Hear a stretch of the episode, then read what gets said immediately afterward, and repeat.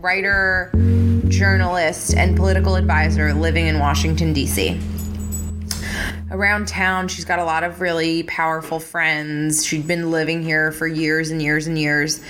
Uh, and among them, she's known for her humor, her intellect, and her impeccable sense of style. Actually, there's some really famous pictures of her. If you Google her, wearing these like huge like Kentucky Derby hats. Um, both Drath and her husband Albrecht Muth were highly educated. Draft and Muth. No, Drath Draft. and Muth. Muth. I, I don't know if it's Moot or Muth. Anyways. but e- either either way, um, both were highly educated expats from Germany. They'd been married for over 20 years and living in DC together. They counted amongst their friends some of DC's most influential elite, including actually former Supreme Court Justice Antonin Scalia there's this story that Albrecht liked to tell about uh, when he asked Viola to marry him. He called Antonin and asked if Scalia could marry them, to which Scalia replied, What are you talking about? I'm already married. which I thought was kind of funny.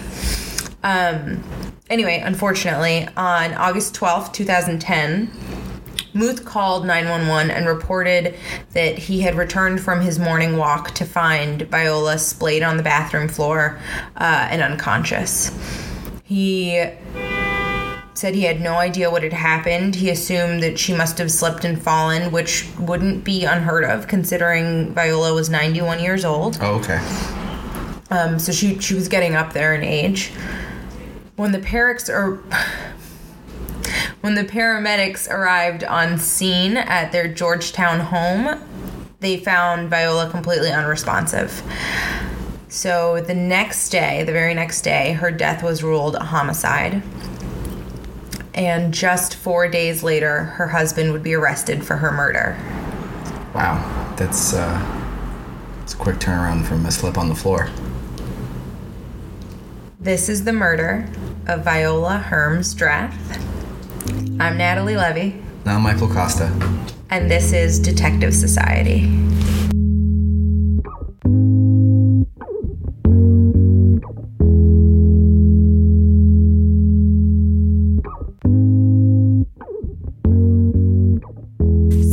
Detective Society. Uh, again, my name is Natalie Levy, And I'm still Michael Costa. Um, so this is our second episode.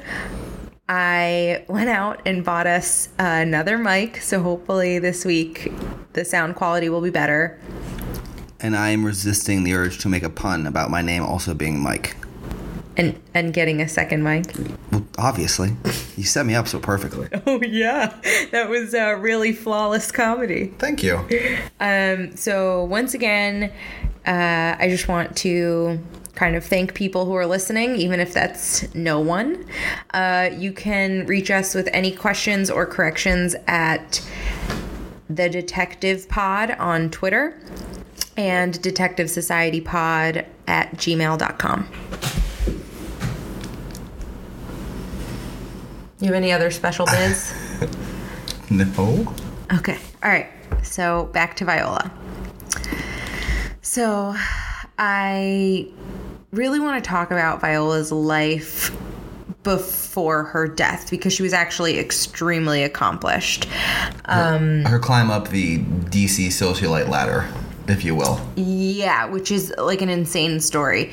When she died, her daughter, Lindsay Drath, said she was interesting, alive, relevant, and busy. Even at 91, it wasn't easy to get her to get on her calendar. She was just a different kind of 91 year old. Um, if you guys hear some noises in the background, it's our two dogs making our podcasting impossible. They only make noise when we're recording. Um, so, anyway, Viola was born in Dusseldorf in 1920, and relatives who were interviewed talked a lot about, even in post World War One Germany, having drivers and vacation. Um, she actually went to boarding school in Scotland, which is where she learned to speak English. Um, in 1946, she was a playwright in Munich, and that was where she met her first husband, Colonel Francis Drath. Uh, after World War II, she wrote about meeting him. I caught the eye of a tall, dark haired colonel with the most soulful brown eyes I had ever seen. It was love at first sight. Which is really Adorable. it's really kind of wonderful. You she she was a writer, so she kept really intense diaries. She wrote her own memoirs and just the way that she writes and speaks about her first husband and, and her whole life is really eloquent and beautiful. Um, so after getting married, they moved from Munich to Lincoln, Nebraska. Well, that's a culture shock for sure. Having Yeah. having been to parts of Nebraska, and never been to Munich, Germany, though. Coming from post World War II Germany to Middle America in the 40s. Yeah, culture shock to say the least. I'm sure. Yeah, but she took it in stride. She Uh, seemed at this point, even this early in the story, she seems like this is going to be a theme through her She just seems like the best. She she studied at the University of Nebraska and received advanced degrees in both literature and philosophy. She was like, she's just a smart cookie. Um, Fran Drath was one of her daughters. Was born in 1952, and has talked a lot about her mother and how glamorous and fun she was. Um, she talks about her mom banging away at a Remington typewriter using only her two index fingers when she was learning how to type. Um, the family itself was really, really exciting because Francis Drath had been in the military. They kind of had these off the beaten track family vacations. They would fly on military aircraft to places like Morocco, Spain, and Germany. Um, Fran is quoted as saying it was like a big adventure. She was just loving her life in America. She was involved in the now, embracing what was before her, and they had a really solid marriage. They were totally in love. So at this point, I feel like you're setting up this fairy tale marriage to have someone die. Oh. I, So- I, I know you pretty well, and uh, those are the signs. Okay, not quite yet. Okay, okay. Not quite yet. It's not going to happen that soon. Um, but they are about to make a big change. In 1968, uh, Viola and Francis took their burgeoning family and moved to Washington, D.C., where they bought their now famous home in Georgetown. It's a big change right there, midlife. You know, I mean, she's nearly 50 when they make that move. So he realized that she was quite brilliant and needed she needed to be somewhere else, not Nebraska. Um, additionally, he was taking a job in government. Um, I believe he had been a professor in Nebraska, and now he was taking a much more high power position. It was definitely a, a move in the right direction for them. Um, but she also was making moves on her own. She actually, again, was super accomplished. She was considered a strategic ally and an advisor to a lot of people who were really high up, including the first uh, President Bush. So, um, I'm reading a quote here. As a member of the executive committee of the National Committee on American Foreign Policy, she was described as a notable figure in German American relations for over 30 years. One of her articles, published in 1988 for the National Committee, The Reemergence of the German Question, proposed negotiations on German unification between the two German states and the four Allied powers. So she was writing on some really, really interesting and meaty foreign policy. And as a woman, again, between the 60s and 80s, she was kind of being given unprecedented access to some very powerful figures.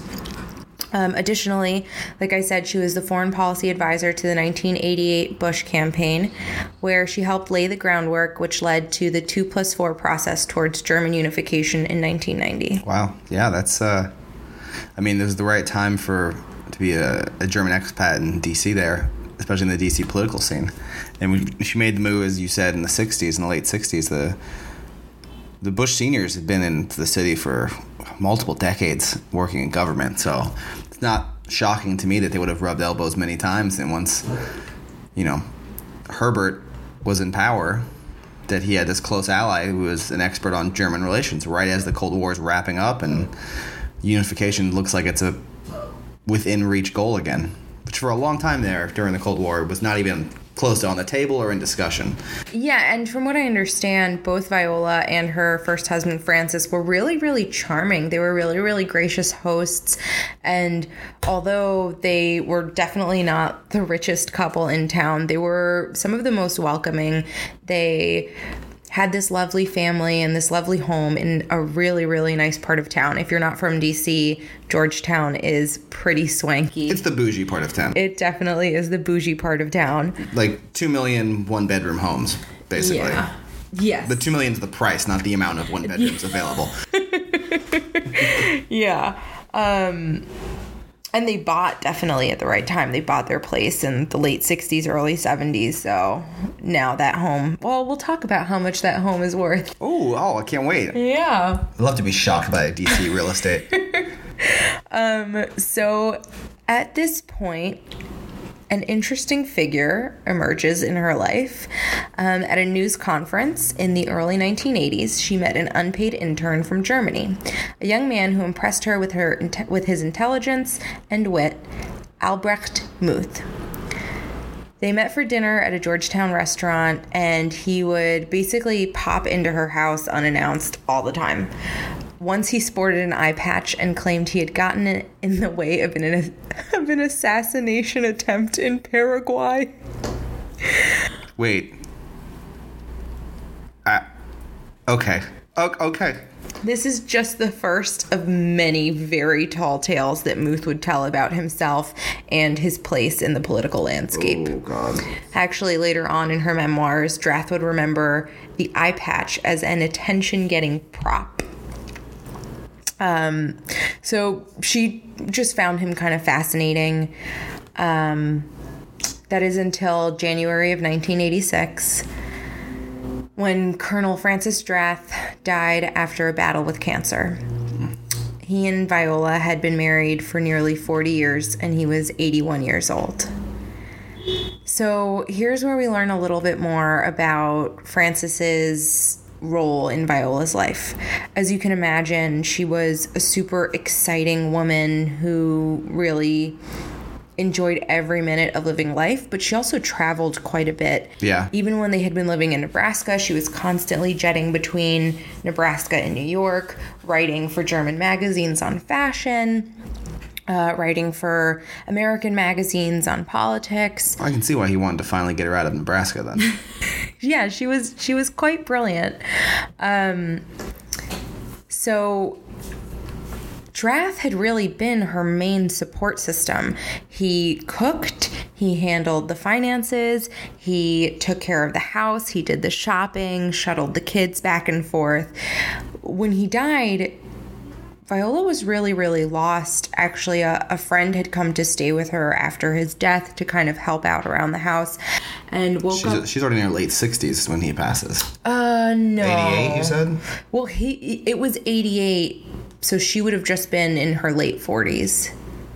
She was born in. Oh, I'm sorry. She was born in 1920. Guys, listeners. oh listeners, my god! I'm better at math than Natalie. Don't let her forget it. Yeah, she is. She's damn close to 70. Which, which I mean, cause the point I was bringing is you see this a lot with elderly couples when one passes away, especially this advanced stage in life. Like people have a hard time.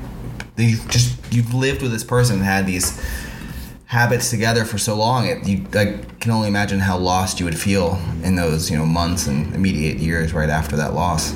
It's I, I can't even imagine it. I, I just I imagine it feeling like one day you wake up and your right arm is gone.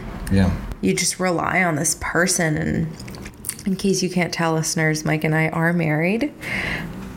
Gross. So like whatever, if he died tomorrow, it'd just be it'd be totally fine.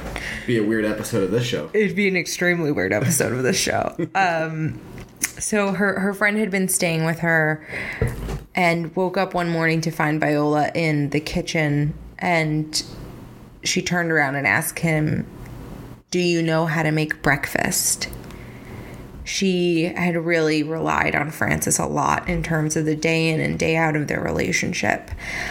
She famously vowed to herself that she would never attend another mate's funeral. She took one of those, uh, it's like Gone with the Wind, you know, stands, or she, she swore never again.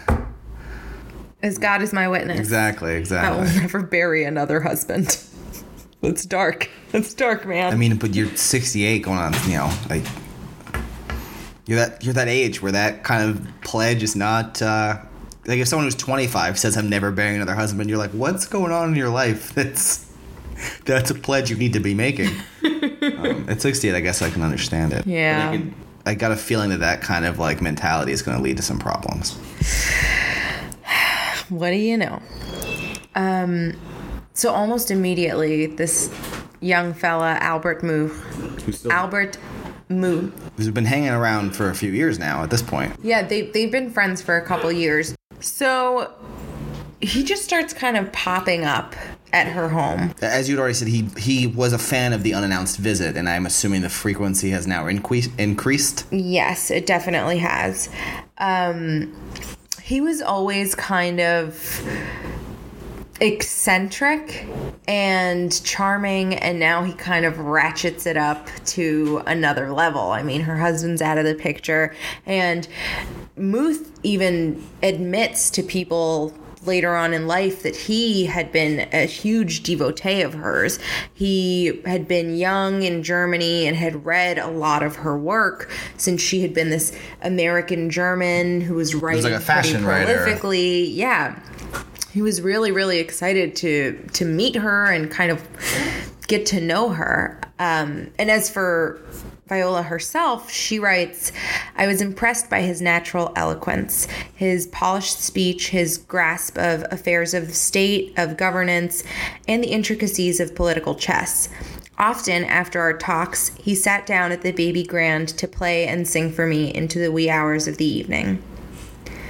So it seems like she was really a sh- he was a shoulder for her to cry on. He- She was very vulnerable, and he turned the charm up to eleven. Exactly. So, after months of dropping in for tea and phone calls, Muth shows up unannounced again at Drath's home in a tuxedo and carrying a bottle of Moet. He proposed marriage and she accepted. The disparity in age that was accentuated further when he referred to her as Madam in public was definitely on display because four years after the death of her husband, Drath, then 70 years old, married 26 year old Albrecht Muth. Wow, I had been picturing a man in his 40s, which is still a huge age split. But he he meets her as a baby. Well, you said he was an intern. Actually, now that I think about it, there's no such thing as a 35 year old journalist intern at a press briefing. I mean, I'm, I'm sure that there are. Um, yeah, it's coming out next spring, starring Vince Vaughn. um, but I just, which means that when he was dropping by unannounced with an eye patch from Paraguay, he was 23. Mm-hmm. he seemed like a weirdo earlier. You gotta tell you, seems more like a weirdo now. Well, hold on to your hat. The idiom is "hold on to your hat." hold on to your hats, ladies and gents, because he's about to seem a lot weirder. After their marriage, Muth fabricated a story that an elderly German count had fallen from an elephant in India and needed to appoint a successor before dying. From that point forward, Muth insisted on being called Count Albrecht. There's a lot to unpackage here. I, uh, the- that's the lie. Yeah, that's the lie. A German count died. And that I honestly think that could have been enough. Why did it have to be in India on an elephant? That's a good question. I hadn't actually thought about that. Like, why is that relevant? I feel like it, it, it's. I, there's some. There's something wrong with going on there, clearly. I just. And so he's walking around town saying, How do you do? I'm Count Muth, right? Albrecht. I'm Count Albrecht, He and was this known- is my madam. Julia, I guess, or Viola. Viola, that's right. Sorry, Viola. So he was known to do a lot of pretty eccentric things. He Still under thirty at this point. Yes. He claimed to have been a high ranking official in Iraq in some kind of military capacity. He had. He had a costume uniform made up with a red beret and big lapels And epaulets, like the and epaulet, yeah. epaulets that he would wear around Georgetown as he ran his errands. I just I'm picturing of like uh like a, a, a Muammar Gaddafi kind of like outfit. Yes. Like Ray Bans and like Yep. big sh- showy epaulets on the shoulders and like bakers on Georgetown's main thoroughfare. Be like, oh hey Count, how are you today? So he It's just the bizarre, most bizarre scene for Georgetown. He signed his letters and referred to him as to himself as Count Albie. He walked with a walking stick while wearing this full regalia. He was definitely definitely what I would call eccentric. Eccentric is the very nice, friendly way to put it. I hear this and I just think that guy's crazy. And all this time he's in his mid 20s. His wife is 70 years old. And Is go ahead. the trouble is about to begin in earnest. Is it um and I I hope I don't spoil it, but I like doing things like this to you. Is it money? Is he spending all of her money? He is spending a fair bit of her money. Keep in mind, she was not living in the lap of luxury to begin with. And at this point, she's living off of Francis's Life insurance, military pension Yeah. and life insurance. So it's not like she's really rolling in it. Actually, it was famously said about their house that it hadn't been updated since before they had bought it, and that she was giving Albrecht $2,000 a month that basically would have been money that she'd been living on. That was her allowance. Oh, she was giving him like an allowance. Yeah. The dynamics of this relationship weren't already weird. Okay, it's about to get weirder and really, really worse. So, the real trouble began not long into their marriage. I said in 1990 they got married, and in 1992, Muth was arrested and charged with domestic assault for the first time. For the first time. Pleading guilty to assault and ultimately serving jail time. He had punched his wife in the face because she had interrupted him while he was on the phone. this is gonna be my thing, I think, throughout this episode. What a creep. He was a huge creep. It was actually only the first in several alleged violent out- outbursts for Muth, who drank a lot and who had kind of these really violent, horrible episodes. Drath wrote of a threat in a Scottish castle where the two were traveling, where she basically had to run down the hall in her underwear to escape him. And friends several times recall when she would seek help after claims of abuse, such as being hit with a chair or threatened. He also would go on to do things like slam her head against walls and on the floor, and then literally sit on top of her body while he screamed at her. Oh God. Once, when they were staying at the Plaza Hotel, he took all of her clothes and threw them out into the hall and then locked her out of her room. She, he had all of her credit cards and all of her money, and she had to call a friend embarrassed, well into her 70s, that her husband was treating her this way. She's getting way too old for this shit. Exactly. So, as you can imagine, It continues to deteriorate. Well, some of these incidences did lead to long breaks or breakups. Um, in 2002, after an alleged attack, Muth became quite violent with her and she broke things off with him. Shortly thereafter, he would become romantically involved with a man and move into his apartment. Unfortunately, Muth was, I guess, completely blind to gender because he would also become violent with his boyfriend in the exact same ways that he was violent with his wife. When Muth threatened to kill his boyfriend, his boyfriend threw him out and obtained a restraining order. Good on him. Exactly. I, sometimes I hear about like the things that were happening to this woman, and I understand it's hard. You can't control someone, especially when they're an adult. But I just feel like how did people not intervene more? I know that her her family and her daughters especially were extremely worried about Yeah. her, but I just it's just so hard. But I mean, it's even though that she's you know in this advanced age, it's, it's you see this with when you have children or, or younger siblings who are dating some guy in high school you don't like. Trying to pull them apart only pushes them closer together, Yeah, it's true. and so it's a really difficult situation to. I mean, I just feel for those poor kids from, you know, to they, they grew up in a home with uh, two loving parents who were successful and had things going on, and they're grown and moved out and living their own lives. But then dad dies, and he gets replaced with this psycho. I mean, he's Who is younger than her kids? He- yeah. I'm now I'm picturing the Count from Sesame Street, a violent twenty-something Count from Sesame Street. that would be tough to stomach. Yes, and he's blonde.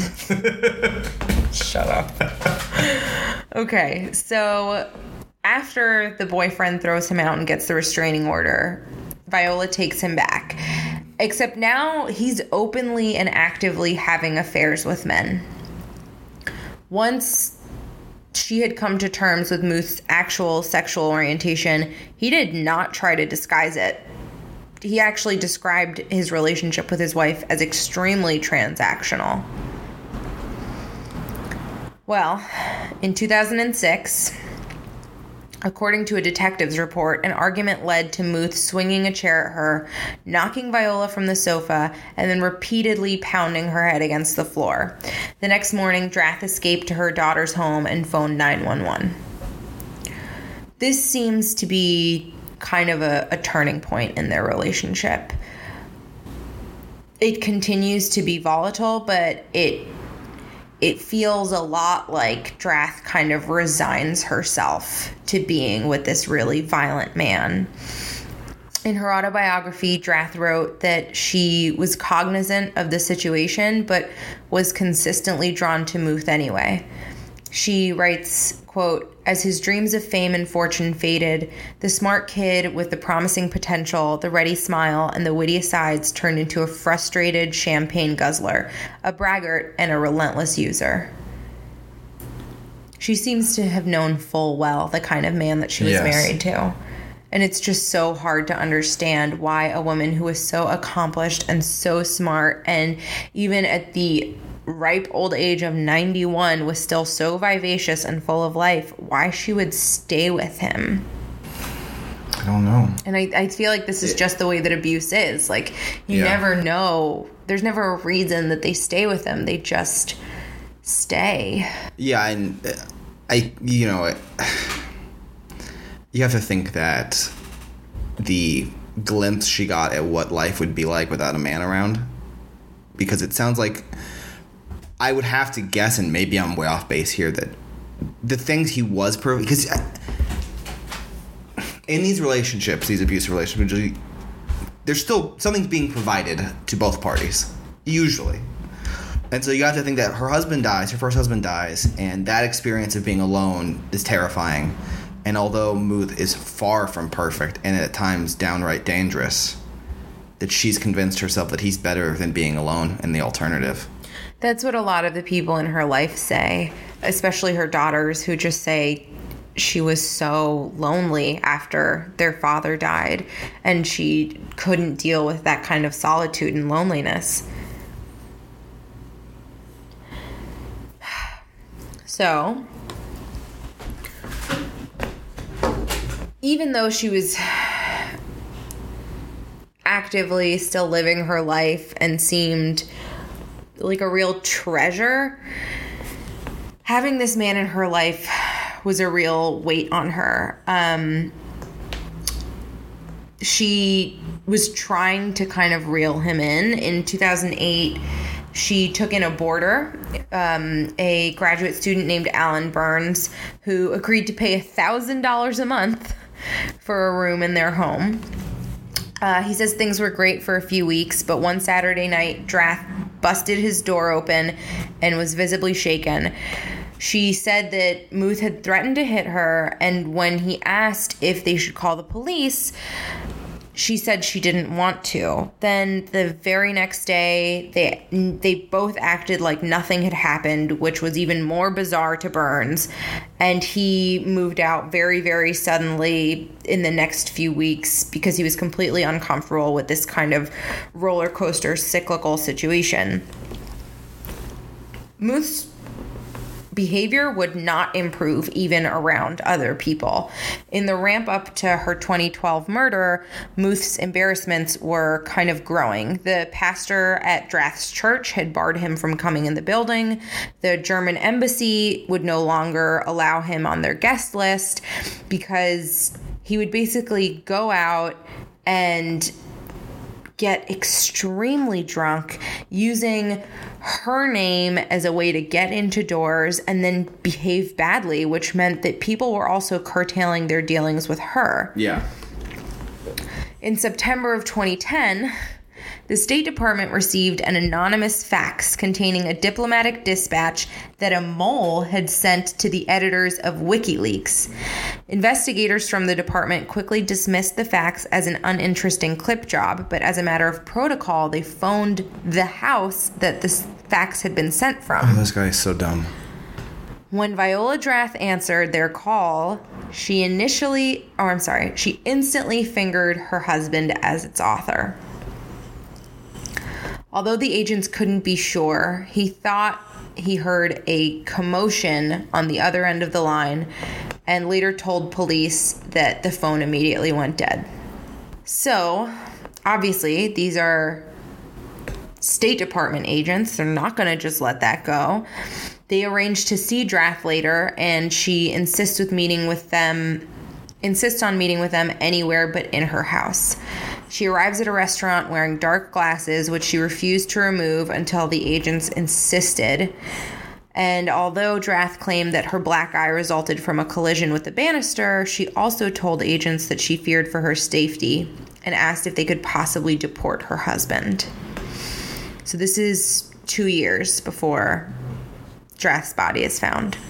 The night before Viola's body was discovered, Muth had gotten belligerently drunk he had met with a friend that he met on Craigslist who didn't drink and basically went out and got shit faced. He was drunk to the point that when they were combing through his emails later, they found an email from that friend saying, I cannot see you again if you're going to get this drunk. After the medical examiner ruled Drath's death a homicide, Muth, who referred to himself online as a secret agent, a diplomat, a militia leader, and, as we all know, Count Albie, claimed that his wife was killed as the result of a failed Iranian assassination attempt on him. Okay. I, okay. I guess. We still have no idea what happened between Muth's arrival at their home that night when he was very drunk and his call to 911. The next morning, or was it the same night? It was the next morning. Okay. What we do know is that when paramedics paramedics found her, she had gashes on her neck, and it was later found that she had 10 fractured ribs, bruises to her spine, and scratches around her neck. Prosecutors would later claim the scratches occurred when Drath tried to fight Muth off as he strangled her. In fact, she fought so hard, they said, that one of her thumbnails had been broken off. Jesus. Yeah, it's really it's really horrible to read. And it's so horrible in like the wake of what her life could have been like. Well, what it was like up until that point. Exactly. So it took police four days to investigate the crime scene and arrest Muth. When Muth was interviewed, he honestly did not do himself any favors, telling investigators. Shocking. Yeah. Did he insist on being referred to as Mr. Count or the Count or Lord Countess? Not that I can tell. Okay. But he did tell investigators that his was a marriage of convenience. And when they asked about the house and how the body was discovered, he, and I quote, said, You're the investigators, not me. As he awaited trial, I don't know like how this story can get more bizarre. But as he awaited trial, Muth went on hunger strike. He is very famously recorded on ABC News, laying in bed in a hospital, refusing food. But clearly speaking, he is not. He. He's just such a bizarre figure and this is a word that is used over and over again to describe him is bizarre because he will say these things that are clearly lies. He will make these choices that seem insane. And for most of his life, because he was married to a woman who people respected and who seemed intelligent and smart and funny and beautiful, And for whatever reason, loyal to him.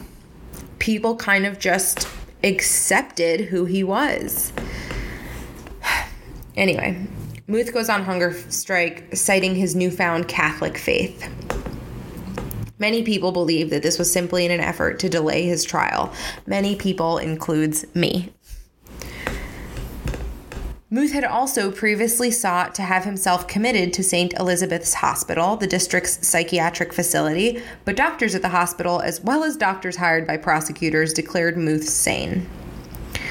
In 2014, he was found guilty and sentenced to 50 years in federal prison.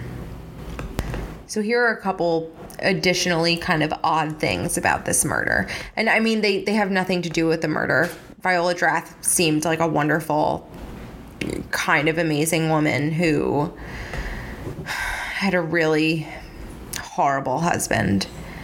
Well, second husband. Yes. She was shooting 50% on the good husband game. Yeah. One out of two is not bad. I mean, considering how many bad husbands are out there, Yeah, but the second one murdered her. I don't think we need to debate this actually. The merit of her marriage record, that is. So it's rumored, actually, there was a rumor going around last year that Christoph Waltz is making a film based on Viola's death and the subsequent oh. investigation, where he, it is believed, will be playing Muth. Christoph Waltz will be playing? Yeah. But he's too young, isn't he? Muth is too young, or Christoph Waltz is too young? Muth is too young for Christoph Waltz to play him. Not when he murdered Viola.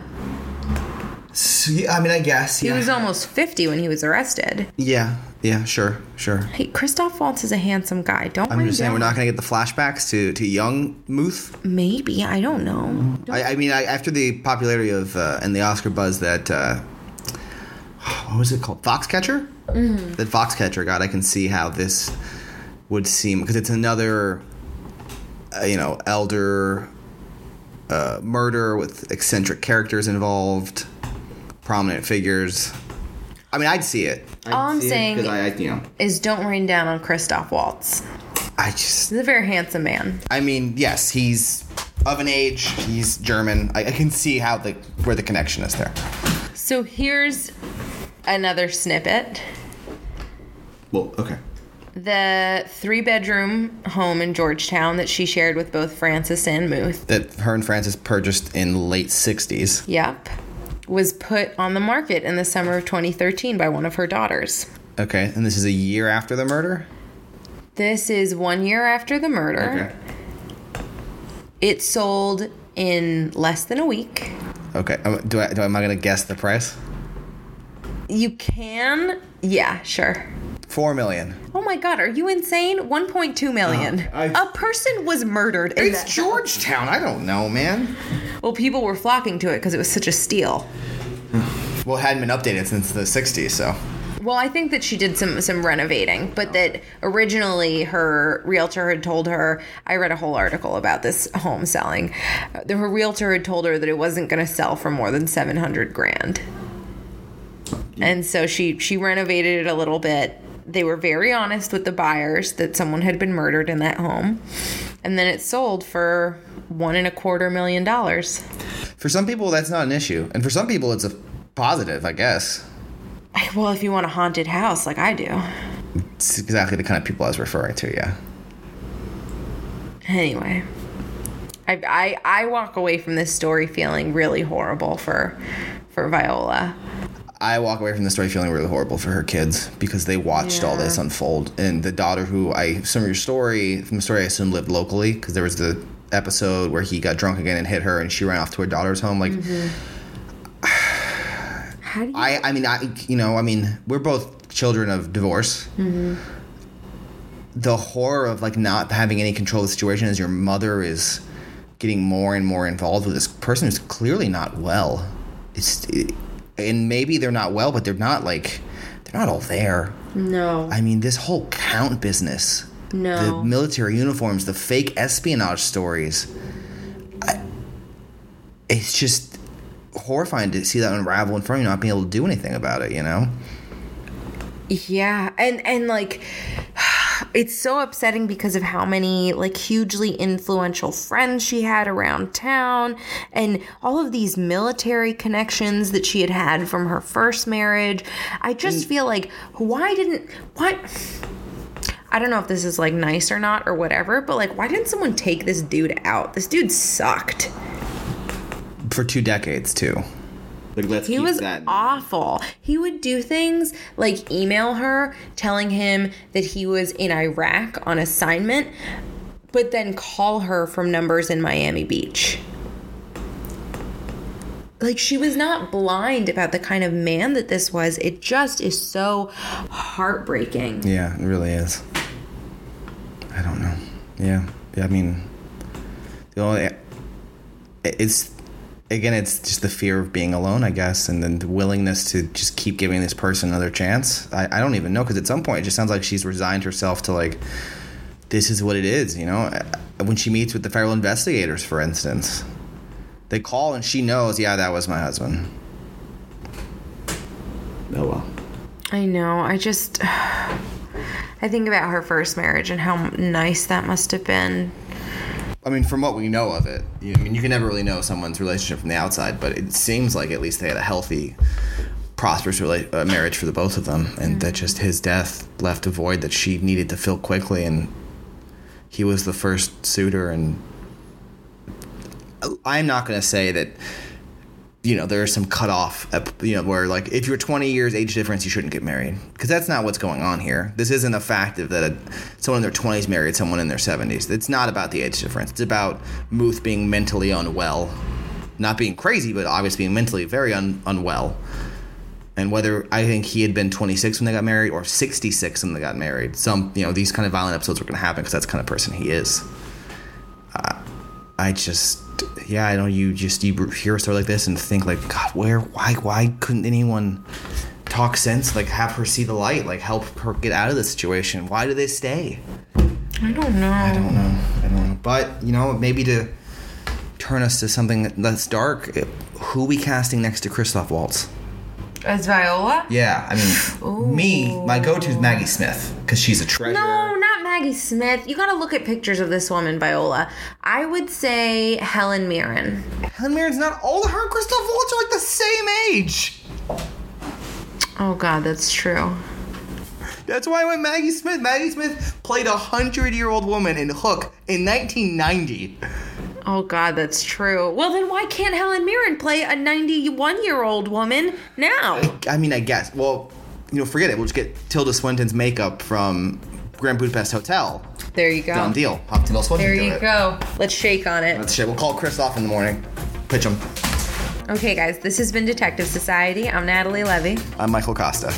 And as per usual, you can reach us at the Detective Pod on Twitter or at Detective Society Pod at gmail.com. Leave us all the feedback you want, negative and positive if it exists. Only negative feedback for Michael, only positive feedback for me. That's what we respond to.